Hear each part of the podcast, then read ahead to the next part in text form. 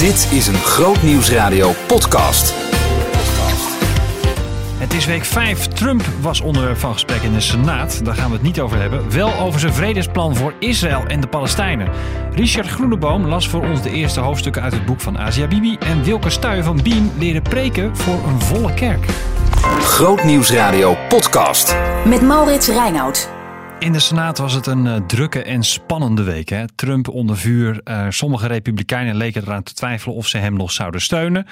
Er waren maar weinig nodig, weinig van die republikeinen, om uh, nieuwe getuigen te laten horen, waaronder John Bolton in dat afzettingsproces. Maar op het moment van de opname van deze podcast is nog niet bekend hoe die uitslag valt. Het zou zomaar kunnen zijn dat het de goede kant opvalt voor uh, oom Donald. En dat hij zich uh, helemaal kan gaan richten op de herverkiezing in november.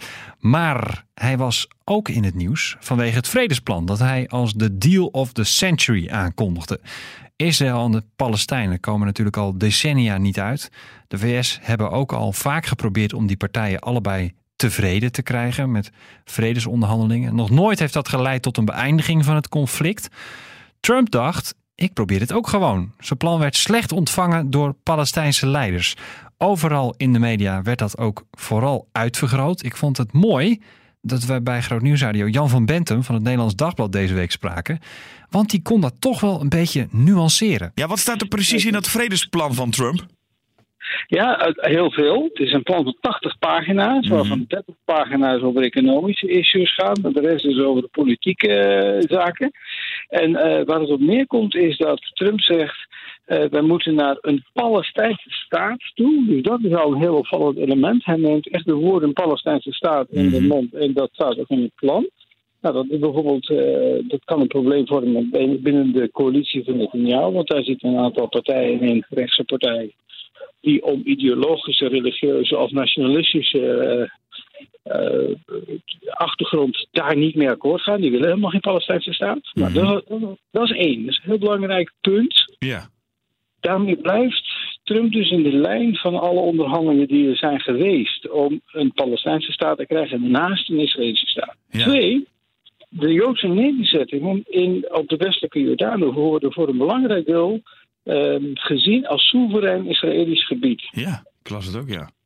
En dan, dat betekent dat daar het Israëlische burgerrecht gaat gelden. En je moet bedenken dat de westelijke Jordaanoever nu wordt beheerd door het militair gezag, de zogenaamde COCAT. Mm -hmm. uh, die regelt zeg maar, de, de meeste zaken. In de grootste nederzettingen, daar geldt dan voor de Joodse burgers die daar wonen het Joodse recht. Maar in het algemeen is het het militair gezag. Ja. En het heeft te maken met het feit dat het officieel geen Israëlisch grondgebied is. Ja. De... Nou, en dan drie, dat is ook wel belangrijk. Uh, men wil naar een Palestijnse staat waarbij de Westbank, de zesde Jordaanoever en de Gazastrook verbonden zijn onder één gezagvallen. Mm -hmm. Maar ook letterlijk verbonden worden met de grote tunnel of tunnelbak tussen uh, de Gazastrook en de westelijke Jordaanoever. Oké, okay. nou dat is dan even, even, in het kort hè, wat er in die 80 pagina's staat van het vredesplan van Trump. Ja, nou, nou het economische nog achter de Ja, achter ja precies. maar laten we het hier even bij houden. Ik dacht wel, dit plan dat kan ook overkomen alsof het gewoon het legaliseren van de annexaties door Israël is. Is het echt een plan dat vrede kan brengen, denk je? Want... Nou, dat is het wel voor bedoeld. Uh, Trump heeft ook nadrukkelijk gezegd: luister, dit is een concept. Er moeten nu op basis van dit. Dit is een uitgangspunt voor gesprekken. Het staat dus niet helemaal 100% vast dat dit het nu zo zal zijn. Maar gedurende vier jaar zal Israël niet meer mogen bouwen aan nederzettingen. in mm -hmm. wat zeg maar nog, nog leeg gebied is, wordt genoemd. Als het ware, je bevriest alles voor vier jaar. En in die periode van vier jaar moeten de Israëli's en de Palestijnen tot directe onderhandelingen komen. Oké, okay, ja. Um, in die zin zou je kunnen zeggen: het is een plan dat vrede kan brengen. Maar waarom haken de Palestijnse leiders dan toch direct eigenlijk al af? Volgens mij voor het plan bijna al. Nou omdat je over interpretaties van dingen al grote verschil krijgt. Zo zeggen bijvoorbeeld um, het plan dat uh, Jeruzalem de verenigde hoofdstad van Israël is. Nou, dat mm -hmm. heeft Trump niet eerder gezegd. De, de Amerikaanse ambassade in Jeruzalem bijvoorbeeld staat in het westen van Jeruzalem. Mm -hmm. Dus niet in Oost-Jeruzalem. Uh, maar nu wordt gezegd dat er een verenigd Jeruzalem is ten westen van de muur die gebouwd is in, in, tussen Joodse wijken en Palestijnse wijken in Oost-Jeruzalem. Dus Ja. dat deel van Oost-Jeruzalem wat overblijft, maar waar bijvoorbeeld dan niet de oude stad en dat soort dingen horen in de Tempelberg, dat, dat zou dan eh, de toekomstige Palestijnse hoofdstad moeten worden. En Ja. dat wordt ook Oost-Jeruzalem genoemd. Dus over het begrip Oost-Jeruzalem kunnen we al een stevig robbetje vechten. Ja. En twee, ehm de Palestijnen wordt het als het ware zo aangeboden, eh, terwijl zij officieel niet in onderhandelingen betrokken waren. Maar er is wel steeds met de Palestijnen gesproken hierover. En de voormalige onderhandelaar Jason Greenblatt heeft in een interview met onder meer CNN gezegd. De meest positieve reacties die ik heb ervaren waren van Palestijnse zijde. Niet van de Palestijnse autoriteit, maar Mhm. gewoon van Palestijnen in de diverse gebieden. Ja. De Palestijnse autoriteit zelf zit namelijk met een enorm machtsprobleem. De laatste verkiezingen zijn in 2006, 2007 gehouden ehm, voor, het, voor, voor het parlement, voor het leiderschap. Dus de, de Palestijnse president Mahmoud Abbas zit er al een jaartje of tien, ja. dik. Dik, 15. Zonder Ja. Ja, eh, zonder, zonder enig eh, mandaat meer. Ja. Zonder officieel mandaat. ja. En, wa- en wat is er dan nodig om, om, om ervoor te zorgen dat ook die groep, hè, misschien het volk kan wel enthousiast zijn, maar wat moet er, is er Nou, voor nodig om, om hen dus aan het het... economische plan aan, eh, om de hoek. Ja. De Palestijnen krijgen goede onderlinge verbindingen tussen de gebieden. Palestijnse hoofdwegen. Die gaan ook eentje gaat dwars door Jeruzalem heen bijvoorbeeld. Ja, dat is economisch Ehm, handig. Economisch komt er een groot stimuleringspakket. Dan praat je over 4 miljard. Dat doen ook Arabische landen hebben daar eh, eh, nou ja, enige toezeggingen voor gedaan om mee te doen. Heel opvallend is dat bijvoorbeeld Oman, Bahrein en de Verenigde Arabische Emiraten bij de presentatie van het plan aanwezig waren. Ze deelden niet officieel mee, maar ze waren er wel. En Trump bedankte hen ook nadrukkelijk. Oké. Eh, Dus daar komen ook de Arabische staat om de hoek kijken van eh ze steunt dit. En, en vergeet niet, wat Trump ook benadrukte, er moet nog gesproken worden over de definitieve versie ervan. Dit is een concept. En of het van concept naar definitief kan gaan, ja, dat is dus maar de vraag. Eh, we blijven het nieuws in ieder geval in de gaten houden. Grootnieuwsradio podcast. Met Maurits Reinoud. Asia Bibi zat jarenlang in de Pakistaanse dodencel. Ze werd eh, in haar thuisland beschuldigd van blasfemie, het beledigen van de profeet Mohammed. En eh, er werd gevochten voor haar vrijspraak en uiteindelijk is die er ook gekomen. Asia woont nu in Canada. Niemand weet precies waar en onder welke nieuwe identiteit, want die heeft ze gekregen. Een Franse journaliste die als correspondent in Pakistan werkte, die volgde Asia ook naar haar vrijlating. Ze zocht haar op en schreef Eindelijk Vrij. Een boek dat 11 februari ook in het Nederlands te krijgen is. Richard Groeneboom van SDOK las voor ons de eerste hoofdstukken. Voordat we naar het boek gaan, jij volgt Asia Bibi ook al heel lang. Ja, klopt. Ik eh, heb toch wel bijzondere herinnering eh, ook aan een eigen ontmoeting die ik heb eh, gehad met Azië. Dat is wel vele jaren geleden. Ik was toen nog werkzaam als verslaggever bij Radio 1 eh, van de EO. En in 2010 was ik in Pakistan en toen heb ik de gelegenheid gehad om haar te ontmoeten. Dat was toen nog vlak voordat ze ter dood werd veroordeeld. Zo'n één of twee weken daarvoor. En ik heb haar toen eh, ja, in een klein stelletje ontmoet. En ja, dat is een ontmoeting die ik, eh, die ik nooit zal vergeten. Ja, je hebt haar in het geheim geïnterviewd eh, in de gevangenis. We gaan even luisteren naar een stukje daarvan. Een binnenplaats waar de gevangenen in eh, metalen kooien zitten. Ze houden hun handen vastgeklemd aan de tralies. Lijkt hier wel een dierentuin.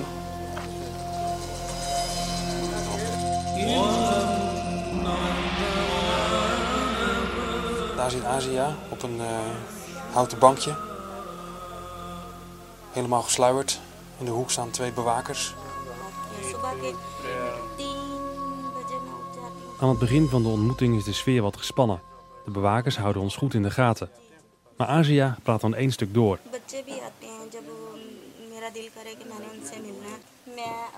Ik mis mijn oudste dochter Isha heel erg, omdat ik heel veel van haar houd. Het doet me heel veel pijn dat ik nu ver bij haar vandaan ben in de gevangenis. Maar vandaag ben ik heel blij om jullie hier allemaal te zien. Jullie doen me hier echt een groot plezier mee. Ik ben heel gelukkig vandaag om jullie te zien. Toen ik werd gearresteerd vroegen een aantal moslims om me te bekeren tot de islam. Dan zouden ze hun aanklacht tegen me intrekken. Ik zei, nee, dat kan ik absoluut niet doen. Ik weet dat ik onschuldig ben en God is bij me. Ik kan Jezus Christus niet verlaten. In wat voor omstandigheden ik ook terechtkom en met wat voor problemen ik ook te maken krijg, ik zal mijn geloof niet verloochenen. Ja, dat zei Asia Bibi in een eh, interview met eh, jou, Richard Groenenboom. Ik vraag me twee dingen af als ik dit hoor. Eh, ten eerste, hoe, gaat, hoe maak je een afspraak met iemand die in Pakistan in de gevangenis zit? En ten tweede, hoe spannend was het?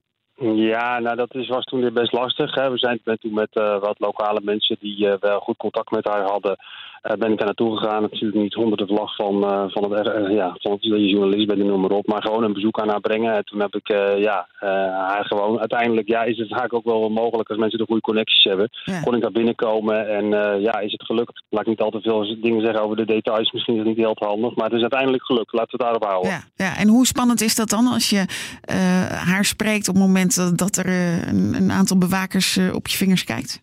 Ja, dat klopt. Dat voel je toch wel een beetje ongemakkelijk. Hè? Ook omdat je realiseert dat zij niet heel open kan zijn. Dat merkte ik wel. Want eh, zij zei ook bepaalde dingen waarvan ik me afvroeg van... joh, klopt dit wel? Want ze zei van nou, ze zorgen allemaal heel erg goed voor me en zo. En nou ja, als je de verhalen hoort... En als je nu ook de verhalen in het boek leest, dan eh, zit daar ook wel een andere kant aan. Maar ja, het ging haar natuurlijk ook niet helpen om over alle dingen heel erg open te zijn. Ja. Eh, maar gewoon het feit dat je, haar, dat je haar spreekt en zo'n vrouw daar ziet zitten, waarvan je dan twee weken later hoort als je weer in Nederland bent dat ze de dood eh, is veroordeeld, dat, dat heeft voor mij ook wel heel veel grote impact gehad. Ja, nou goed. Uiteindelijk, ze, ze was inderdaad veroordeeld tot de doodstraf. Dat is niet gebeurd. Ze, ze is vrijgelaten en woont nu in Canada. Niemand Ja. weet precies waar, hè? Nee, nee, klopt. Eh, de, journaliste die ook dit boek heeft geschreven, die zelf is ook door anderen meegenomen naar die bepaalde plek. Heeft niet zelf het adres gekregen en heeft haar toen daar eh, kunnen ontmoeten. Een aantal gespreksessies met haar gehad op basis waarvan ze dit, eh, dit boek heeft geschreven.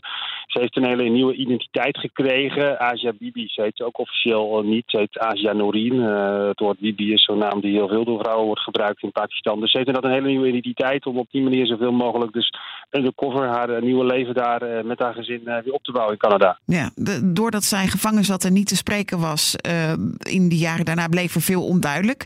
Hoe zat het met de relatie met haar man? Wat was de werkelijke reden dat ze gevangen zat? Eh, hoe is het voor haar geweest in de gevangenis? Ehm, je hebt de eerste hoofdstukken van dit boek eh, gelezen.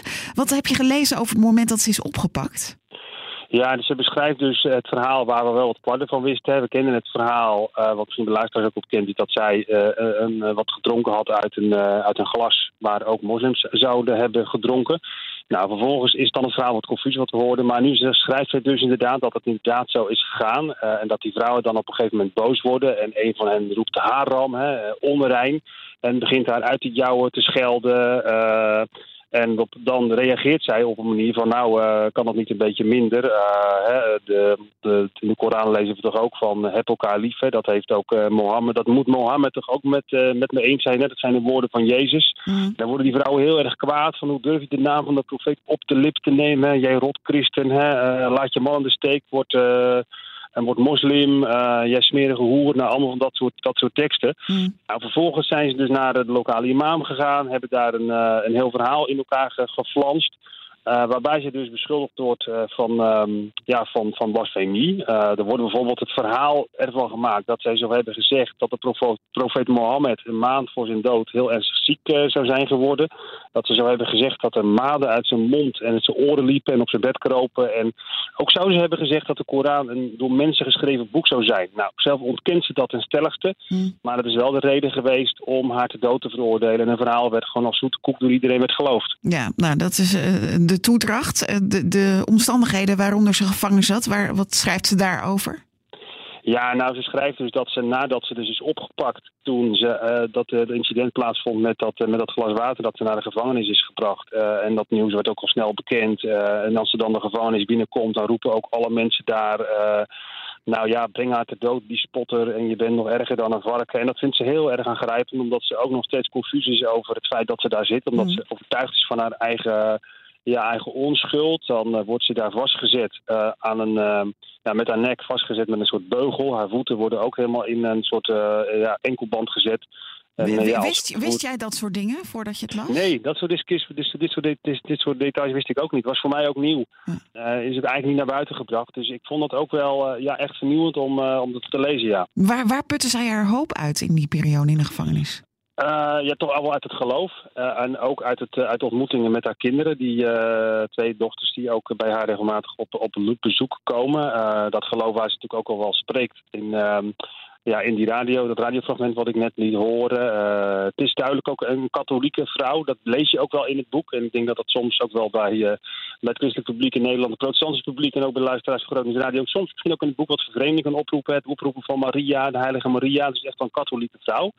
Ehm, dus dat, dat ook wel weer, maar tegelijkertijd wel een vrouw die heel duidelijk vanuit het geloof spreekt. En eh, dat komt ook in het boek wel heel duidelijk naar voren. Ja, want als ik denk aan Asia Bibi, dan eh, eh, heb ik heel veel gehoord en gelezen. Het, het- het- ze werd bijna een soort symbool van, van leidende christenen. Hè? Dus een bewierookte vrouw, een- bijna een mythisch figuur.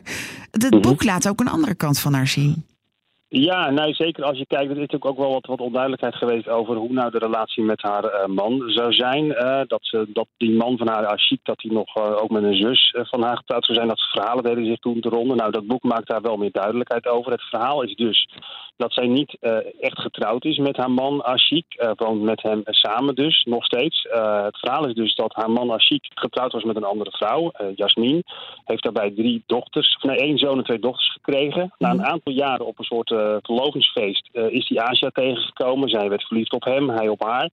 Eh, en zijn toen, eh, toen is op een gegeven moment Asia bij hem in huis getrokken. Terwijl eh, hij dus nog gewoon met die andere vrouw getrouwd was. Dus gewoon zat daar met twee vrouwen in huis. Was wel natuurlijk een gearrangeerd huwelijk. Waarbij die Ashik nooit eh, echt gelukkig was met die Jasmin, die vrouw met wie hij dus was uitgehuwelijk. Maar hij heeft dus gewoon Asia mee naar huis genomen. Wat tot grote ja, eh, jaloersheid en boosheid natuurlijk verzorgde bij de vrouw met wie hij getrouwd was. Dus dat heeft jaren geduurd tot het moment dat zij dus eh, opgepakt is in de gevangenis terecht is gekomen. En, en alhoewel eh, die Jasmin, las ik dan ook weer voor haar kinderen heeft gezorgd in de tijd dat zij in de Ook dat, gevangenis ja. zat. Maar daar schrijft ze in het boek ook weer over dat het allemaal niet van harte ging. En dat ze ja, niet zo netjes met de kinderen zijn omgegaan.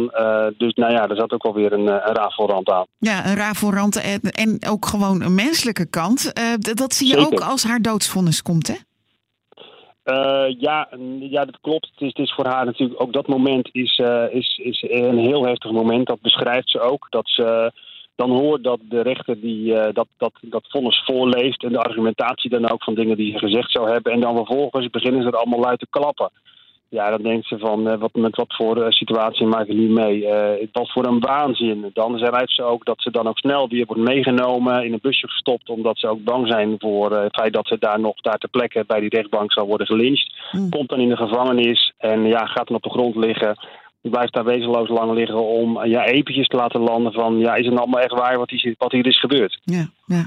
De, nou, dit boek komt dus eh, eh, volgende maand uit eh, ehm, in het Nederlands. De- Tot slot, Richard, de vraag die heel vaak gesteld is, is: is het nou beter geworden voor christenen in Pakistan sinds Asia Bibi, zou ik maar zeggen? Wat zegt ze daar zelf iets over in haar boek? Ja, zelf zegt ze dus van niet. Ze zegt van, eh, doordat allemaal dit gebeurd is, is er dus ook zoveel aandacht voor mijn zaak geweest. Dus eh, aan de ene kant zou je kunnen zeggen van wel, want het is niet nu zo dat je niet meer zo makkelijk eh, iemand vals kan beschuldigen van blasfemie. Er moet nu meer bewijsvoering aanleveren. Aan de andere kant zie je dat de radicalen nog radicaler zijn geworden en de hetsen tegen tegen christenen ehm, en mensen die eh, mogelijk blasfemie zouden hebben gepleegd, die alleen maar groter is geworden. Dus op dat vlak is er voor de situatie op het grondvlak eigenlijk niet heel veel veranderd. Daar is ze best wel pessimistisch over, ja. Dat was eh, Richard Groeneboom over Eindelijk Vrij, het boek over Asia Bibi. 11 februari ligt dat dus in de winkels. Grootnieuwsradio podcast. Met Maurits Reinoud. Heb jij je ooit de vraag gesteld: hoe is het eigenlijk om een preek te schrijven? Wilke Stuy van Beam, het eh, jongerenplatform van de EO, heeft zich dat wel afgevraagd. Sterker nog, ze heeft het geprobeerd en er een video over gemaakt. Ze kreeg hulp van een predikant, gelukkig, dat wel. Ehm, ik sprak haar vrijdag in Laurens Lunchroom. We gaan het toch even hebben over, eh, over iets bijzonders. Namelijk, heb je wel eens eh, nagedacht over hoe die preek eigenlijk elke zondag wordt gemaakt? Nou, Wilke van Beam, die heeft, dat, heeft, zich, heeft zich dat wel eens afgevraagd. Toch, Wilke? Hallo? Ja, hallo, Oh, zeker. Ja, die vraag heb ik me gesteld. ja, precies. Ehm, eh, waarom heb je die vraag eigenlijk gesteld? Nou, ik werk dus bij Beam, het jongerenmerk van de EO. En elke vrijdag maken wij een video. En in die video beantwoorden we een vraag. Eh, en ik dacht, ja, ik ben wel benieuwd. Ik bedoel, ik zit zelf ook bijna elke zondag in de kerk. Elke zondag hoor je weer een nieuwe preek. Ja. Eh, hoe, hoe gaat dat eigenlijk? Hoe bedenk je dat? Zijn er regels voor? Mag je anderen kopiëren of niet? Ik was wel benieuwd. Dus toen kon ik dat op mijn werk gaan uitzoeken. Ja. En mocht ik dus zelf ook de preek houden op Ja. zondag. Dus dat was wel heel bijzonder. Voor een volle kerk notabene. Ja, pff, ja. als, je daar, als je daar nu aan denkt, eh, krijg je, loopt het zweet dan alweer over je rug of nog niet?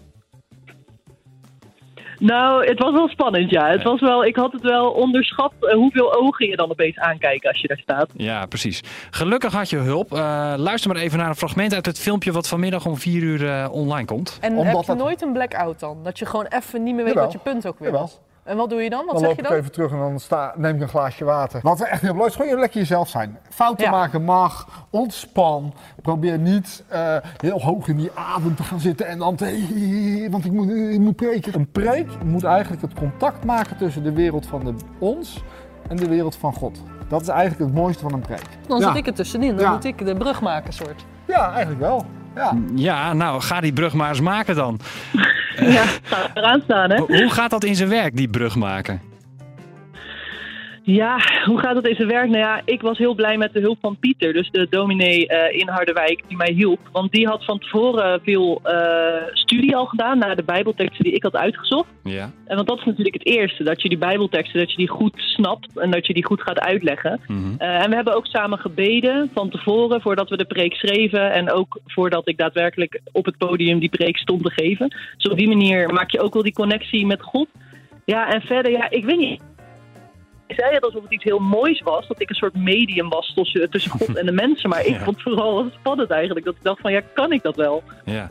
Ja, het, het is in ieder geval wel gelukt, want eh, er is een video over gemaakt. Dus, dus je, je, je bent er op een gegeven moment op een zondag gaan staan en je hebt die preek gehouden. Het ging over oordelen. Eh van waar het onderwerp? Ja, het ging over dat God uiteindelijk degene is die oordeelt. Eh, nou, ik vind dat sowieso wel een mooi thema. Ik zit veel op Instagram voor mijn werk. En eh, ik dacht, daar wil ik iets meer over vertellen. Hoe dat, hoe dat werkt. En ook hoe erg daar dan wordt geoordeeld. Puur op basis van uiterlijk. Eh, en dat heb ik toen ook vervolgens doorgetrokken. Dus naar niet alleen over Instagram praten. Maar ik had soort van drie dingen in mijn preek. De eerste was dat je niet veroordeeld mag worden door andere mensen. De tweede was dat je jezelf niet hoeft te veroordelen.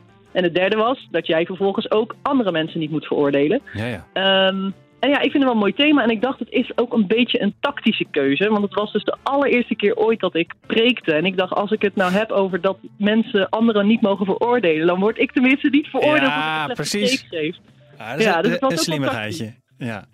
Maar eh, ben ik wel benieuwd natuurlijk. Van, eh, want ja, je, er komt dan een moment dat, dat je die preek moet gaan, eh, gaan houden. Nou, er zit er een kerk vol met mensen. Eh, en, dan, en dan moet het uit jouw mond komen. Lukt dat dan?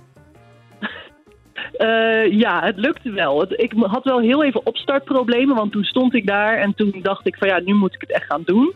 Eh, ik begon met Goedemorgen gemeente. Ik dacht dat is wel een, een goed begin. Precies. En toen heb ik die bijbelteksten voorgelezen. Dat ging gelukkig ook goed. Eh, ja, en toen moest ik echt mijn verhaal gaan beginnen. Ja, toen ik twee, drie, vier zinnen had gezegd, het wel te lopen. Maar ik heb wel even een paar slokjes water genomen ja, van tussendoor. Ja, en, en, dan, en dan heb je die preek gehouden. Dat, eh, Ik kan me zo voorstellen dat je geen besef van tijd hebt. Dat je als je aan het spreken bent, dat het gewoon maar, maar doorgaat. En dan, ben dan ga je op een gegeven moment het podium af, gaat de dienst verder. En dan aan het eind van de dienst komen natuurlijk mensen naar je toe hè, om even een reactie te geven. Want eh, eh, kreeg jij toen nog, eh, was er nog iets van oordeel te proeven in, die reac- in de reacties? Nou, eh, ja, positief oordeel wel. Ja, het was echt heel leuk. Het voelde echt een beetje... Ja, ik ben niet getrouwd, maar als ik zou trouwen, denk ik dat zo een receptie voelt. Want ik heb echt een half uur of drie kwartier handen staan schudden. Ja. Eh, maar allemaal ja, hele lieve mensen, jonge mensen die zeiden: Oh, ik vond het herkenbaar. Maar ook oude mensen die dan met een krakerige stem mij heel veel succes wensten met mijn werk bij de EO. Dus het Oh, was gewoon ja, heel ja. lief en heel. Ja, nee, het was echt heel, eh, heel bijzonder. Ja, het was echt heel gaaf. Prachtig. Hey, ehm, eh, vanmiddag dus om vier uur staat de video online over ja, jouw belevenissen. Het hele traject eigenlijk, in een paar minuten samengevat. Eh, waar, eh, welk YouTube-kanaal kunnen we hem vinden? Eh, je kan eh, naar youtube.com slash eobeam. Dus als je dat Oh ja. intypt of gewoon in de zoekbalk van YouTube eobeam intypen, dan zie je hem gelijk als eerste bovenaan. Nou, dat is duidelijk toch? Dan eh, krijg je misschien wat meer eh, ontzag voor de man die, eh, of de vrouw, dat kan natuurlijk ook, ehm, die aanstaande zondag eh, jou weer toe mag spreken. Komende week op Groot Nieuws Radio. Ik vind het echt bezopen. Eh, wat voor temperaturen we dit weekend meemaken. Dat is niet normaal. Ehm, het is eh, vandaag op de dag dat ik deze podcast opneem. eh, vrijdag is het zo'n beetje 11 graden. Morgen ze- zeggen ze nou ja, 12 graden. En dan zondag ook heel zacht, een beetje regenachtig. Ehm, best wel bijzonder voor deze tijd van het jaar, want het is het eerste weekend van februari. Je zou ook kunnen verwachten dat het gewoon flink vriest nu. Maar dat doet het niet. En wat betekent dat nou voor de natuur? En wat betekent dat nou voor dit vogeltje?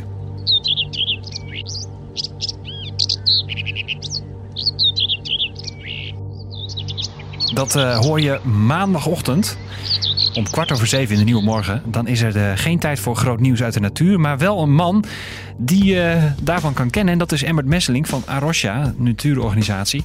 Ehm, we gaan eens even kijken in de natuur. Wat verandert er eigenlijk allemaal als je, als je zulke zachte winters hebt als nu?